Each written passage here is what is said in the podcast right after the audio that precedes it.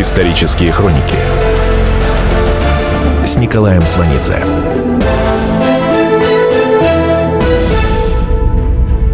Год 1946. Мы победители.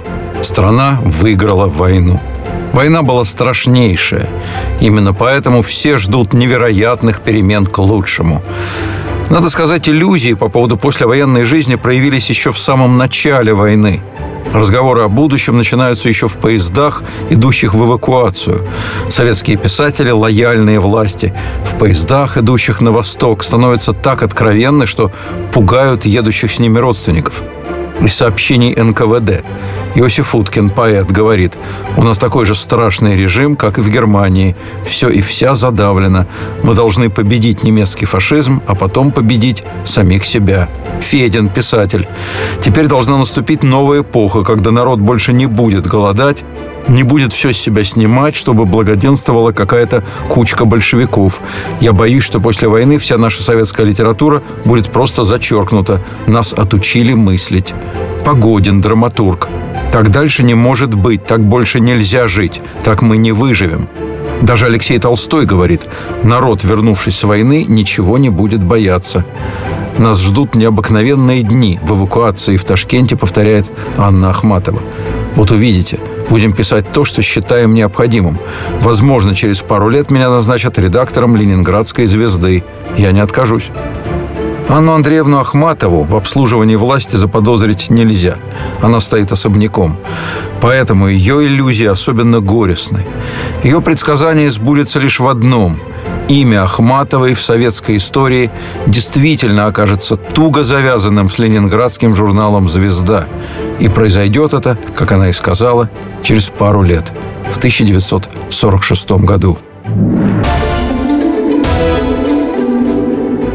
Существует составленный самой Ахматовой список ее публичных выступлений. Их 31 за всю ее жизнь. 12 из них приходится на первое полугодие 46 года. Ее выступления проходят в Ленинграде и в Москве, проходят триумфально. 3 апреля 46-го знаменитый вечер московских и ленинградских поэтов в колонном зале Дома Союзов.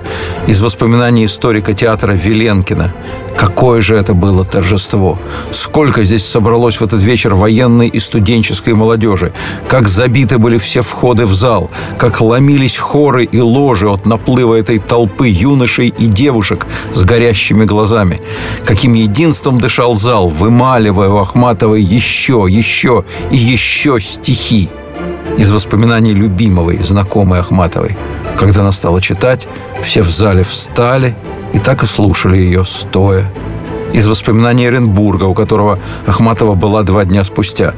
Когда я упомянул о вечере, она покачала головой. «Я этого не люблю. А главное, у нас этого не любят». Но в те апрельские дни Ахматова выступает в Московском университете, в Доме актера, в Центральном офицерском доме летчиков. Она шесть сеансов позирует художнику Сарьяну. Исторические хроники с Николаем Сванидзе. На войне все мечтали выжить и поглядеть, какой будет жизнь. До войны государство долгие годы подавляло человеческую личность. К войне страна была катастрофически не готова. Именно поэтому война предъявила невероятно высокие требования каждому. Война проявила личность и позволила каждому ощутить себя гражданином. Писатель Вячеслав Кондратьев устами своего героя потом скажет «На войне я был до необходимости необходим. Там такое чувство было, словно ты один в своих руках судьбу России держишь». Кроме того, война дала людям массу информации. Прежде всего, об их собственной стране. На фронте встретились люди из разных социальных слоев, которые в мирной жизни не пересекались. Многие горожане впервые на фронте от крестьян узнали правду о голоде в деревне, о том, что из себя на самом деле представляет колхозная жизнь. Вместе с мобилизованными заключенными пришла информация из лагерей. Привычное для сталинских предвоенных лет массовое недоверие было и на фронте. И все-таки, как свидетельствуют фронтовики, разговоры велись достаточно откровенные. Когда армия перешагнула границу СССР, вошла в Европу, миллионы людей без подготовки столкнулись с иной, вообще неведомой им жизненной культурой. Это был психологический шок. Советские люди получили неожиданную возможность сравнивать. Но для переживания и осмысления полученного на войне опыта не будет ни времени, ни сил. Послевоенная жизнь – это новая борьба за выживание. Это на фронте казалось, что после последнего выстрела наступит счастье. Фронтовики ищут работу, но часто не находят ее по своей довоенной специальности. Те, кто ушел на фронт со школьной скамьи, кроме войны вообще ничего не знают. С жильем совсем плохо. Наваливаются болезни. В советской армии, единственной из всех участвовавших в войне, отпуска военнослужащим не давали. Только по ранению. Крайнее физическое и психическое истощение дает о себе знать сразу после войны. После войны 2 миллиона инвалидов. Руководители предприятий и учреждений, как правило, отказывают им в приеме на работу. На пенсию, положенную фронтовику-инвалиду, прожить невозможно. Они, спасшие Родину, нищенствуют на вокзалах, на базарах, у церквей. Общение между фронтовиками, связанными теперь еще и послевоенными проблемами, в 46-м – это вопрос жизненной необходимости. На этот сложнейший социальный вопрос найден простой ответ – это «Голубой Дунай». Такое народное название получают открытые после войны убогие пивные и закусочные, где фронтовики собираются вечерами, где они могут выговориться, где они просто находятся среди своих, где у всех общее прошлое. Голубой Дунай – последнее прибежище той особой свободы, которую люди ощутили на фронте. Из дневника писателя Эммануила Казакевича. Я зашел в пивную. Два инвалида и слесарь-водопроводчик пили пиво и вспоминали войну. Один плакал, потом сказал, если будет война, я опять пойду. Про этих людей, про миллионы таких людей, пришедших в тяжелую, нищую, послевоенную жизнь, большой писатель-фронтовик Виктор Астафьев скажет, на исходе лет вдруг обнаруживаешь, если что и было в твоей жизни, чем можно гордиться, о чем печалиться, это она, война. Для другой части людей, прошедших фронт, жизнь не будет исчерпана войной. Это те, кому повезет с работой, кто сумеет психологически восстановиться и найдет себя в новой жизни. И главное, это те, кто после фронта прямо в гимнастерках придут в институты и университеты и начнут учиться. Две половины фронтового поколения впоследствии будут плохо понимать друг друга. Продолжение слушайте через несколько минут. Исторические хроники с Николаем Сванидзе.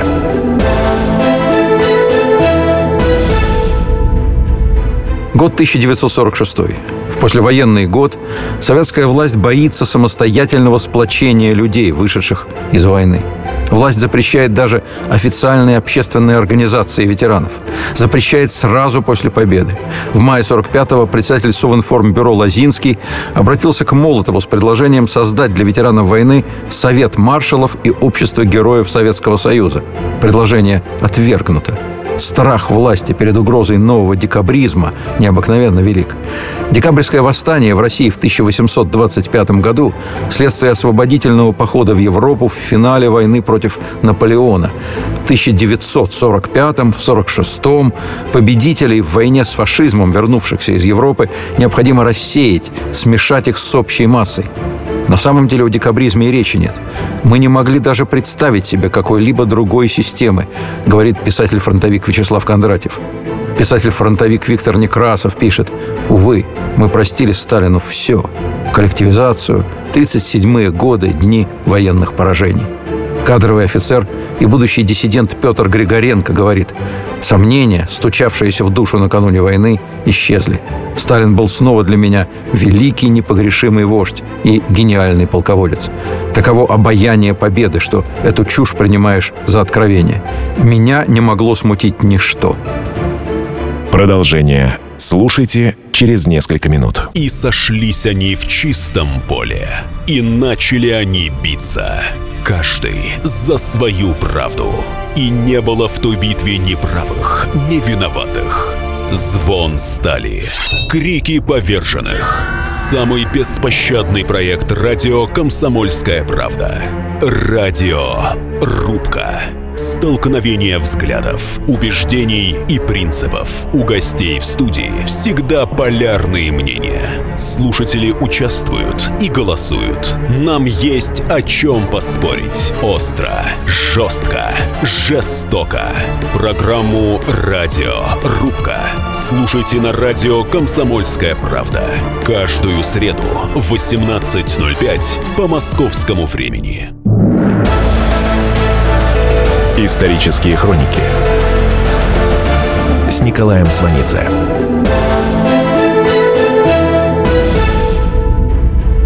Сорок пятый и сорок шестой годы – это пик популярности Сталина. Из воспоминаний военного корреспондента Александра Авдеенко. Он пришел на парад Победы с маленьким сыном. Он берет сына на руки. Тот видит Сталина. В тот день шел дождь. Мальчик спрашивает, «Папа, а почему Сталин не приказал Богу сделать нам хорошую погоду?» Поэтесса Маргарита Алигер пишет – Весной 46-го Ахматова была бодра и спокойна. У нее просили стихи, печатали их, платили деньги.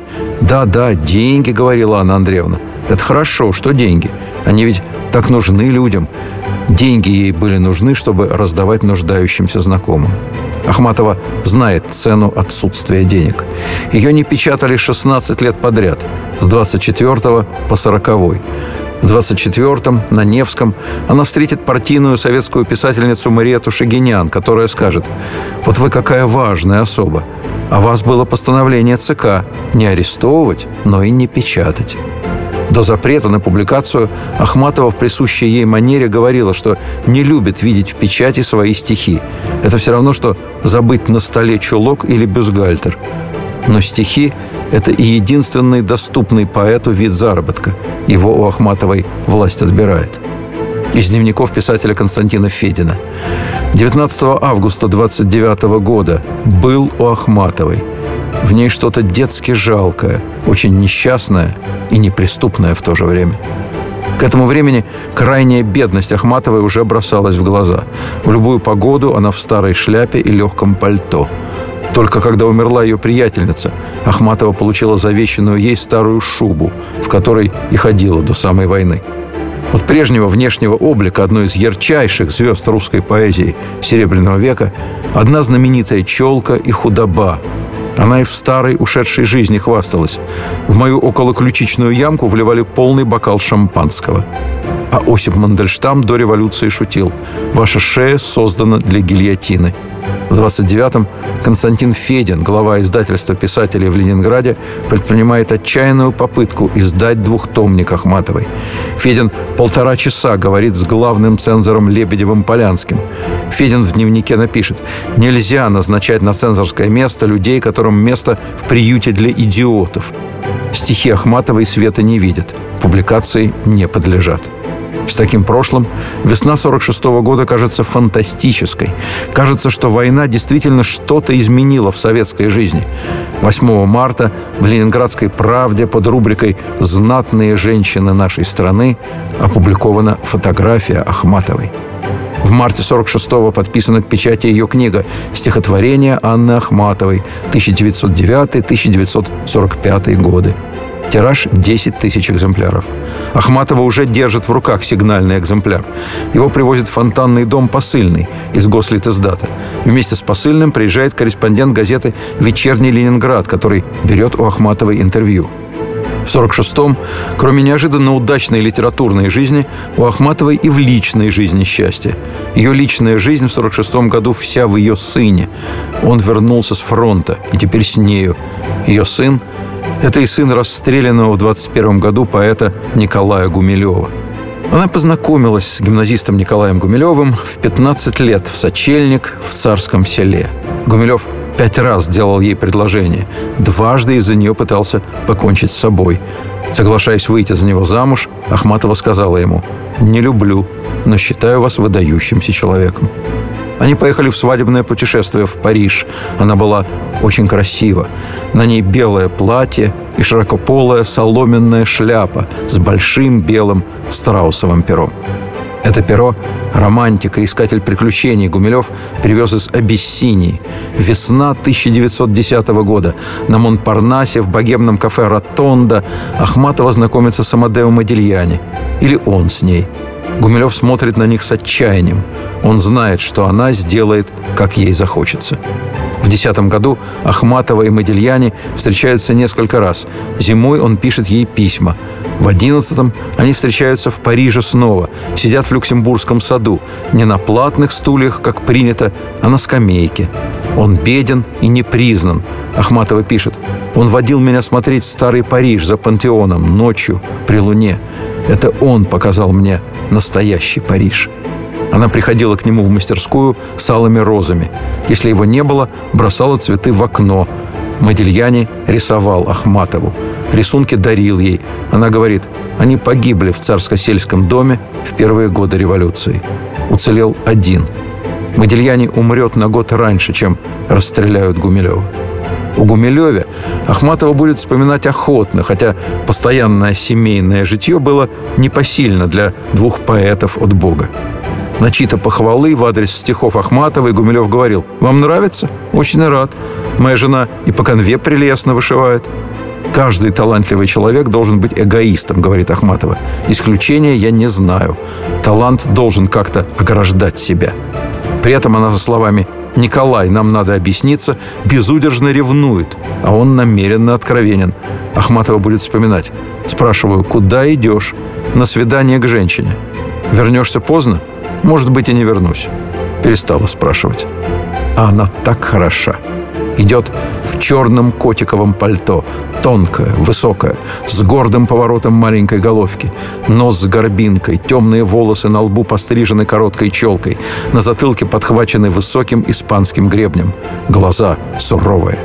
Такая она, по воспоминаниям, в 1915 году, когда ходила навещать георгиевского кавалера Гумилева в госпитале. Тогда их брак уже не существует. Даже сын их не сблизил. Гумилев говорит, мы из-за него ссорились. Левушку, ему было года четыре, Мандельштам научил идиотской фразе. «Мой папа поэт, а моя мама истеричка». И Левушка однажды, когда в царском селе собралась поэтическая компания, вошел в гостиную и звонко прокричал заученную фразу. Я рассердился. Анна Андреевна пришла в восторг и стала его целовать. «Умница, Левушка, ты прав. Твоя мама истеричка». Тогда она не знала и не могла знать, какой век придет на смену Серебряному. Сына Ахматовой заберет к себе мать Гумилева. До 29 -го года он проживет в глуши вблизи бывшего гумилевского имения в Тверской губернии. Лев Гумилев приедет в Ленинград через 8 лет после расстрела отца. Ахматова все это время в Ленинграде. Три года прожила в общежитии для ученых во флигеле Мраморного дворца. Она замужем за Владимиром Шелейко. Он фантастический ученый, знает 52 языка, специалист по древней Ассирии. Шелейко – приятель Гумилева. Гумилев говорит, я плохой муж, но Шелейко – катастрофа, а не муж. В 19 году Ахматова в разваливающихся ботах еле тащит на плече мешок с картошкой. Останавливается отдышаться. Какая-то женщина подает ей милостыню. «Прими Христа ради». Ахматова продавала ржавую селедку, которую выдавали на прокорм писателям. Ее видел поэт Владислав Ходосевич.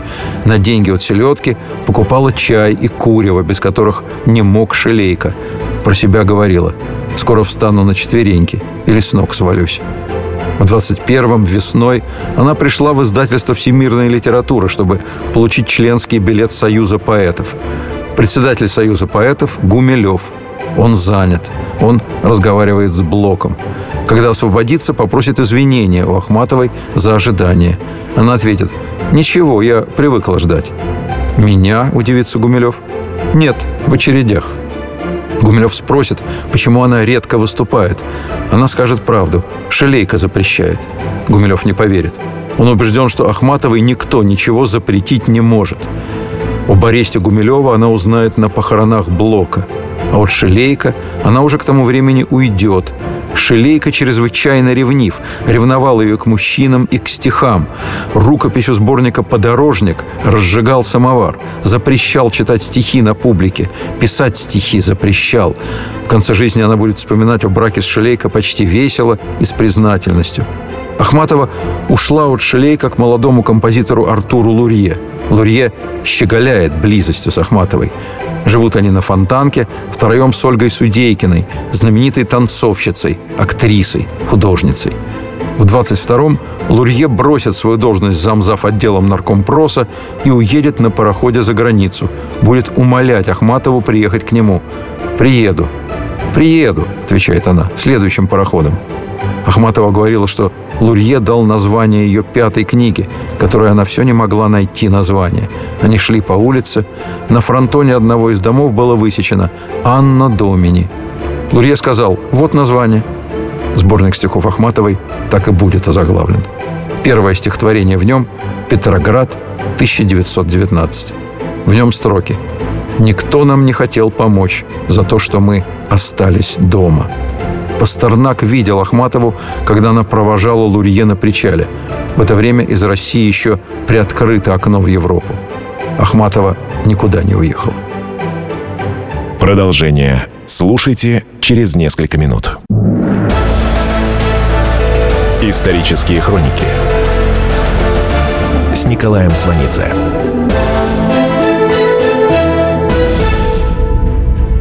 Год 1946.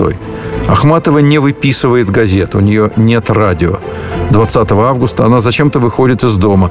Повсюду, у заборов, у витрин, сгрудившись, стоят люди и друг у друга из-за плеча читают свеженаклеенные газеты. Ахматова говорит, я подумала, что-то случилось. Поднялась на цыпочки и вдруг из-за чужих спин и голов прочла свое имя. В газетах Текст постановления Оргбюро ЦК ВКПБ о журналах «Звезда» и «Ленинград». В центре постановления два имени – Зощенко и Ахматова. Сталин лично правил текст.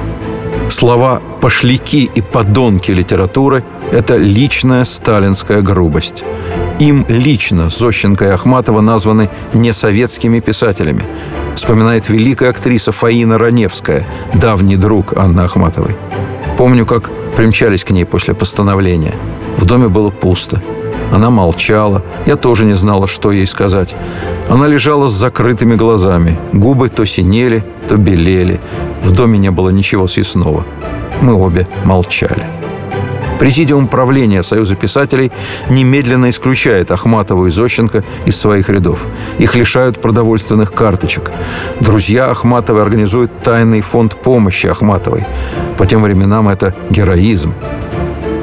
Продолжение слушайте через несколько минут. Как не пропустить важные новости? Установите на свой смартфон приложение «Радио Комсомольская правда». Слушайте в любой точке мира – Актуальные новости, интервью, профессиональные комментарии. Удобное приложение для важной информации. Доступны версии для iOS и Android. Радио «Комсомольская правда». В вашем мобильном.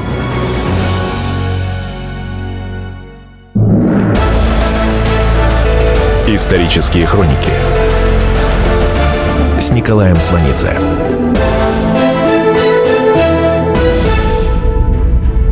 Год 1946.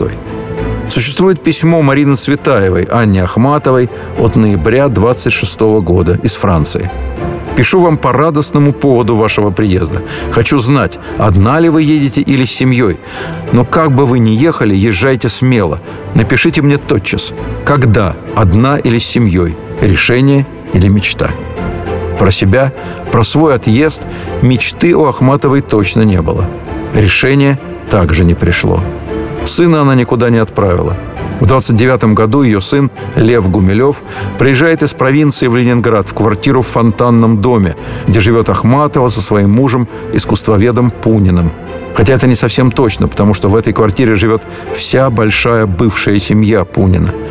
Семья Пунина – это его бывшая жена Анна Евгеньевна Аренс, дочка Ирина, мачеха Пунина Елизавета Антоновна, домработница Аннушка с сыном Женей. Кроме того, Анна Евгеньевна со временем берет к себе своего отца, Евгения Ивановича Аренса. Время от времени здесь же проживает брат Пунина Александр с женой и дочерью. С 1935 года здесь же живет племянник Анны Евгеньевны Игорь, когда дочка Пунина выйдет замуж, ее муж также поселится в этой квартире. Здесь же родится их дочка. В некоторые годы в квартире проживает еще и сестра Анны Евгеньевны, Зоя Евгеньевна, с дочерью, а также оставшаяся без крова вдова художника Львова, Августа Ивановна, с дочкой Ириной и внуком Алешей. В начале 30-х сын домработницы Аннушки Женя женится и приводит сюда жену Татьяну Ивановну. Она первым делом отправляет свою свекровь в богадельню. Скоро у них родятся сыновья Валя и Вова. Татьяна Ивановна считает себя правящим классом и занимает бывшую столовую. Вот в этой компании и живет Ахматова, ее сын. Татьяна Ивановна часто становится перед Анной Андреевной, руки в боки и говорит «А я на тебя в большой дом донесу». Большой дом – это Ленинградское управление НКВД. Денег в пунинской семье катастрофически не хватает. Ахматову не печатают, и она вынуждена живет на иждивении Пунина и его бывшей жены. У Ахматовой только случайные заработки. Переводит письма Рубенса. Становится профессиональным исследователем Пушкина. В 30 году обращается с просьбой о пенсии. Под пенсией следует понимать условное денежное пособие. Пунин плохо переносит безденежье. Становится болезненно скуп. Он кричит в коридоре. «Слишком много людей у нас обедает». Ахматова вспомнит. За столом Пунин как-то произнес такую фразу «Масло только для Иры», то есть для его дочери. Это было при моем Левушке. Мальчик не знал, куда глаза девать. После окончания школы сына Ахматовой у Гумилева в университет не принимают. Он нанимается рабочим в научную экспедицию. Потом, уже из рабочих, принят на исторический факультет. Из воспоминаний доброй знакомой Ахматовой Эммы Герштейн у Леве Гумилеве 1935 года. Он стоял в коридоре в невозможном пиджаке и в брюках с огромными заплатами на коленях. Отрастил усы, татарские, тонкие, спускающиеся по углам рта. Он любит припираться в трамваях, чтобы последнее слово оставалось за ним. В своей мятой фуражке он выглядел бывшим офицером. Его ненавидели, но боялись из-за его дерзости. В конце октября 1935-го Ахматова приезжает в Москву к Эмми Герштейн. Анна Андреевна сидит на маленьком диване со своим потрепанным чемоданчиком. Говорит, их арестовали. Николашу и Леву.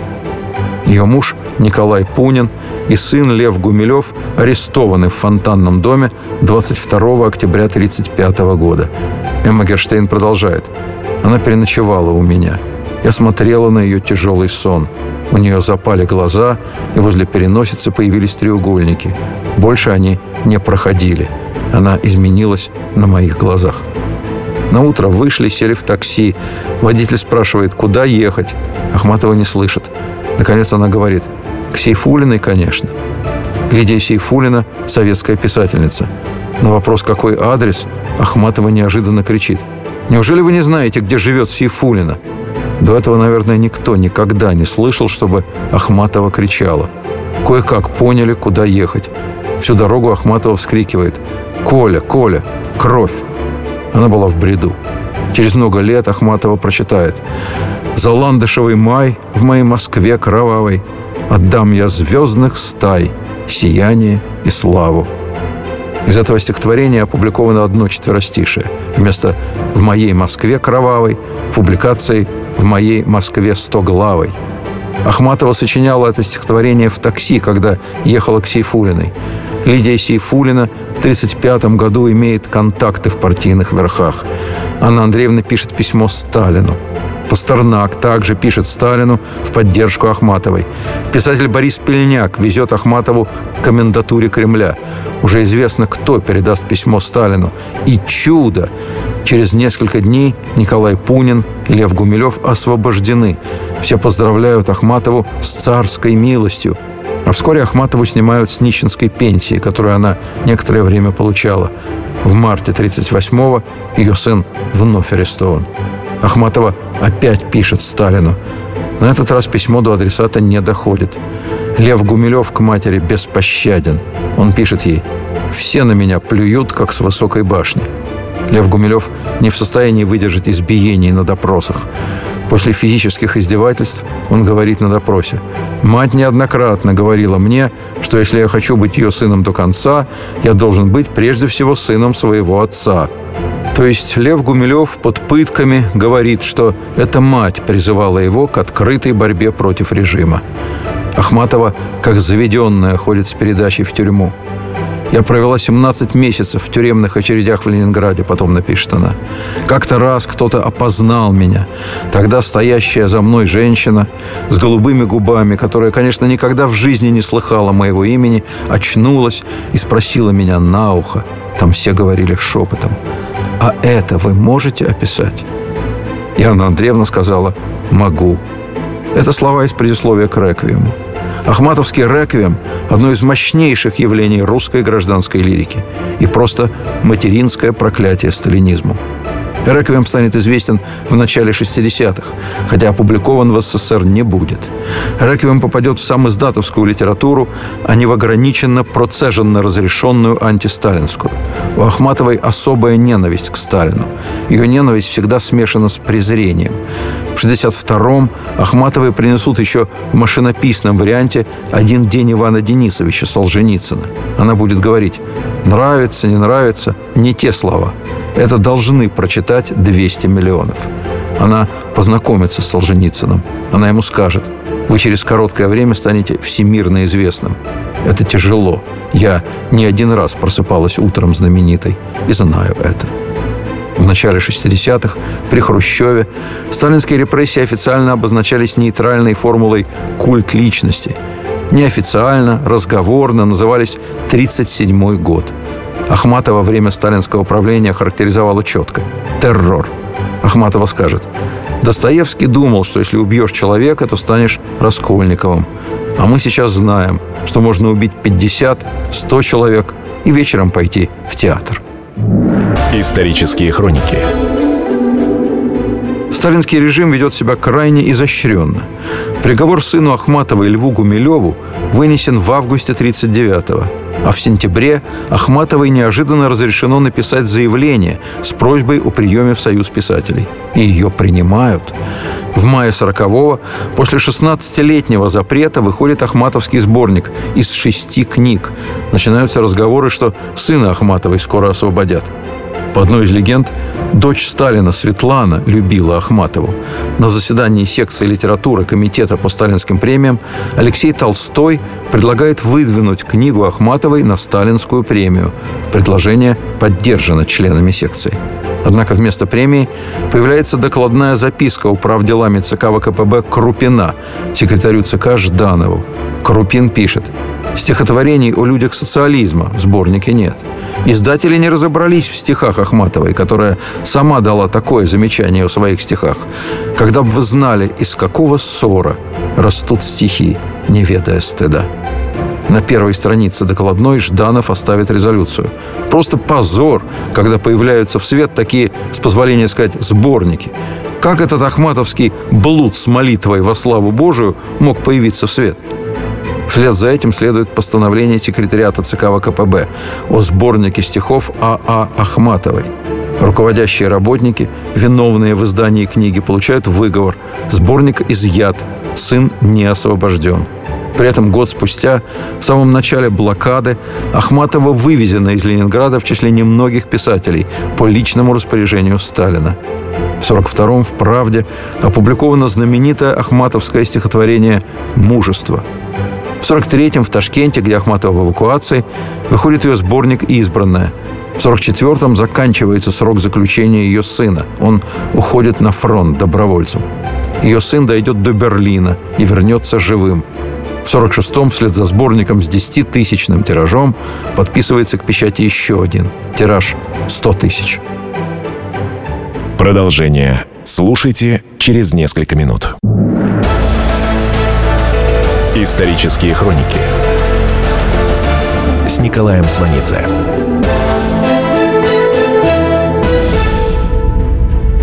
Год 1946.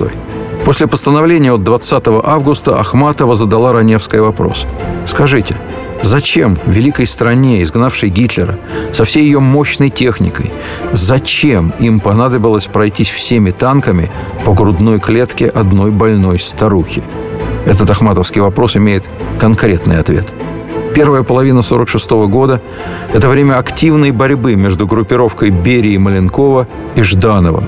Берия и Маленков, за годы войны необыкновенно продвинувшиеся в аппаратной иерархии, в начале 1946 года теряют свои позиции.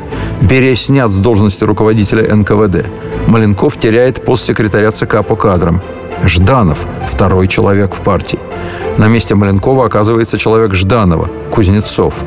В этой ситуации сторона Маленкова в лице начальника управления агитации и пропаганды Александрова делает ход. Выдвигаются обвинения в провале идеологической работы в ленинградских журналах. Ленинград традиционно воспринимается как Ждановская епархия. Сталин любит наблюдать за аппаратными схватками. Ахматова и Зощенко оказываются заложниками аппаратной игры. Но не только ее – в постановлении 1946 года журналы «Звезда» и «Ленинград» обвиняются в том, что они культивируют несвойственный советским людям дух низкопоклонства перед современной буржуазной культурой Запада. Продолжение слушайте через несколько минут. Все проблемы ему по колено. И по пояс любые критики – по плечу разговоры с теми, кто по локоть увяз в политике. Политика в России – это не только скучные речи и предсказуемые выборы. Политика в России – это еще и яркое шоу. Это и схватка не только идеологии платформ, но и характеров и личностей. И потому программа о политике должна быть бескомпромиссной и жесткой, потому что веду ее я, Александр Гришин, политический обозреватель «Комсомольской правды». Политическое шоу «Руки по локоть» с Александром Гришиным. Слушайте каждый вторник в 16.05 по московскому времени. Исторические хроники с Николаем Сванидзе.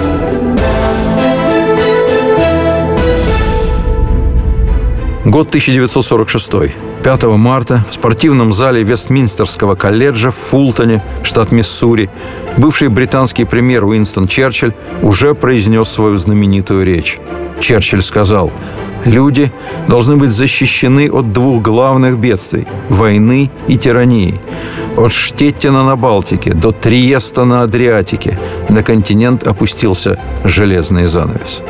Черчилль впервые произносит эти слова «железный занавес». Старые государства Центральной и Восточной Европы под контролем Москвы, говорит Черчилль. Я не верю, что Россия хочет войны. Чего она хочет, так это плодов войны и безграничного распространения своей доктрины.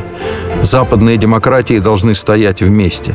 Если мы будем разъединены, нас постигнет катастрофа. Черчилль расшифровывает, какие свободы и права он считает необходимым защищать от Сталина. Это свободные, не сфальсифицированные выборы, это свобода слова, это независимые от исполнительной власти суды. Черчилль говорит, это права, которые должны знать в каждом доме. Сталин этого знать не желает. Бывший премьер-министр Великобритании Уинстон Черчилль – поклонник стихов Ахматовой. Через неделю после речи Черчилля Сталин дает интервью газете «Правда». Сталин говорит, господин Черчилль стоит на позиции поджигателей войны. Нации проливали кровь в течение пяти лет жестокой войны ради свободы своих стран, а не ради того, чтобы господство Гитлеров заменить господством Черчиллей.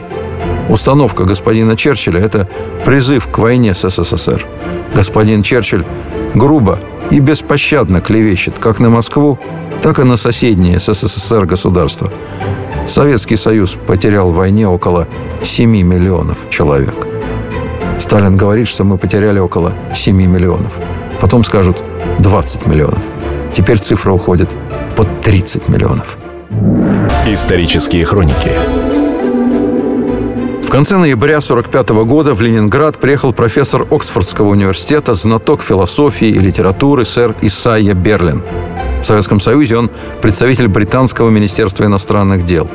Последний раз он видел этот город в 1919 году. В 1945 он случайно узнал адрес Ахматовой и запросто пришел к ней в фонтанный дом. Они говорили о Гумилеве, о расстреле, о смерти Мандельштама.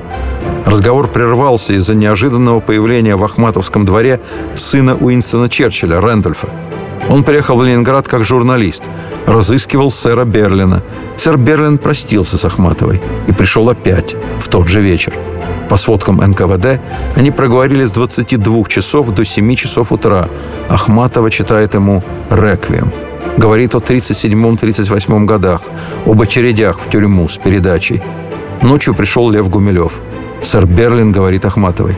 «Я приехал в Ленинград приветствовать вас, единственного и последнего поэта, не только от своего имени, но и от имени всей старой английской культуры. В Оксфорде вас считают самой легендарной женщиной. Вас в Англии переводят с необычайным уважением. Ахматова говорила близким. С того дня не было ни разу, чтобы я вышла из фонтанного дома, и со ступенек, ведущих к реке, не поднялся человек и не пошел за мной. Кто-то спросил у Ахматовой, «А как вы знали, что он за вами идет? Оборачивались?» Она ответила, «Когда пойдут за вами, вы не ошибетесь». Исторические хроники с Николаем Сванидзе. После постановления в 47-м, 48-м Ахматова не пишет стихов. Замсекретаря Союза писателей, советский драматург Всеволод Вишневский возмущается. «Меня удивляет то, что Ахматова сейчас молчит.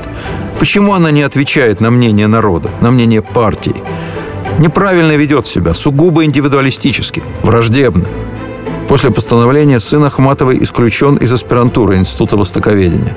Пойдет библиотекарем в сумасшедший дом на пятой линии Васильевского острова. Получит там характеристику и сможет защитить диссертацию. Ахматова все время боится ареста сына. В августе 49-го в фонтанном доме снова арестовывают Николая Пунина. Николай Николаевич Пунин умрет в лагере. Ахматова идет на немыслимый для себя шаг. В страхе за сына она пишет стихи, посвященные Сталину. И благодарного народа вождь слышит голос «Мы пришли сказать, где Сталин, там свобода, мир и величие земли». Стихи не спасают. Лев Гумилев арестован. Он выйдет из лагеря в 56-м. Он будет вспоминать, как его допрашивали о визите Берлина к его матери в 45-м. Он будет рассказывать, как следователь в Лефортовской тюрьме, схватив его за волосы, бил головой о стену, требуя признания о шпионской деятельности Ахматовой в пользу Англии. Лев Гумилев скажет, что в своей жизни он сидел за папу, за себя и за маму. Потом будет случайным людям говорить «мама не любила папу, и ее нелюбовь перешла на меня». Для него так останется невыносимым, что мать не могла спасти его. Из лагеря он писал знакомым «Пусть будет паскудная судьба, а мама хорошей. Так лучше, чем наоборот». А Анна Андреевна в полном одиночестве ему, единственному на свете родному человеку, писала в лагерь «Пожалей хоть ты меня».